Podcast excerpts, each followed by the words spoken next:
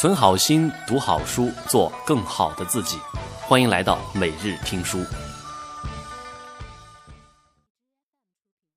李冰修建都江堰，秦国的力量一点点的强大起来。为了富国强兵，秦昭襄王很重视农业生产和水利建设，李冰受到了他的重用。李冰是我国战国时期杰出的水利工程家，在秦国负责兴建过几个大型的工程，由此受到了秦昭襄王的重用。一天，李冰被召进宫中，昭王对他说：“现在蜀郡缺人，朝廷打算派你去做太守。可是那里并入我们秦国不久，人心不定，不知道你会用什么办法去治理。”李冰说：“我没有什么灵丹妙药。”但我相信，只要你一心想着老百姓，为他们造福，他们就会支持你。昭襄王对李冰的回答很满意，于是就派他去蜀郡做太守。李冰到了蜀郡以后，立刻开始着手了解民情。他看见成都平原广阔无边，土地肥沃，却人烟稀少，非常贫穷，开垦田地也不多。他很纳闷，就问当地的百姓。一位老人指着贯穿成都平原的岷江，告诉他说：“就是因为这条害人的河呀，从小的时候记事起，它就年年泛滥，不光庄稼颗粒无收，连村庄都要被整个整个的淹没。大人要晚来几年呐，恐怕连人都要搬完了。”李冰恍然大悟，他决心要征服这条河流，为当地的百姓谋福。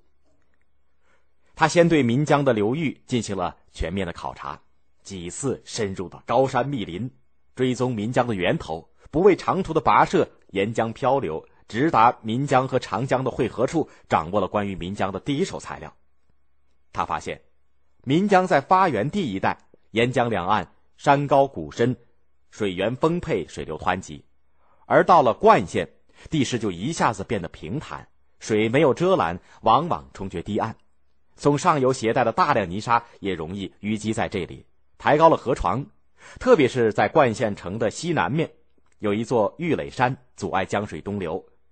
每年夏秋洪水季节的时候，水流没有地方排泄，就常常造成东旱西涝的这种现象。这些都是成都平原水害频仍的主要的原因。李冰想，要消除水患，就必须在平原上广修渠道。一则可以泄洪，一则可以灌溉发展生产。而要使水能够灌到渠里边去，就必须凿开玉垒山，使岷江的水能够东流。经过周密的筹划，李冰决定先从玉垒山开始。他亲自带领指挥民工，在玉垒山凿开了一个二十米宽的口子，把它叫做宝瓶口。然后在江心呢，用构筑分水堰的办法，把江水分为两支。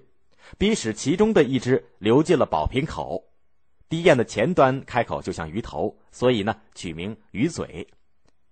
它迎向了岷江的上游，把汹涌而来的江水分成东西两股，西股的叫外江，是岷江的正河；东股的叫内江，是灌溉系统的总干渠，渠首就是宝瓶口。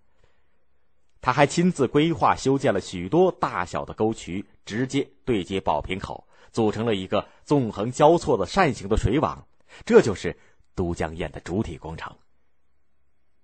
后来，为了进一步控制流入宝瓶口的水量，在鱼嘴分水堰的尾部又修建了分洪用的平水槽和飞沙堰溢洪道。当内江的水位过高的时候，洪水就经由平水槽漫过飞水堰流入外江，可以充分保障灌区免遭水淹。同时，由于流入外江的水的旋波的作用，还有效的冲刷了沉积在宝瓶口前后的泥沙。这些辅助设施都使都江堰成了一个宏伟而缜密的系统工程。李冰为此耗尽了心力，可是他还不满足，他还为工程的维护和长久的使用做了考虑，制定了一系列维修和监控的办法，有的至今还在被人们所沿用。都江堰建成以后，使得成都平原杜绝了水灾和旱灾，生产迅速的发展起来。除了都江堰以外啊，李冰还在蜀郡主持兴办了一些其他的水利工程，比如说在墨水，又叫呢清伊水。李冰组织百姓开凿河中心的山岩，整理水道，便利了航行。他还对管江、汶景江、洛水进行过疏导，这些都为开发成都平原、发展农业生产做出了重大的贡献。由于李冰一心为百姓谋福利，李冰千百年来一直受到四川人民的崇敬，被尊称为川主。四川各地还修有川主祠，表达百姓对他的怀念。更多内容，欢迎关注微信公众号“今日值得听”，我们的内容在那里首发。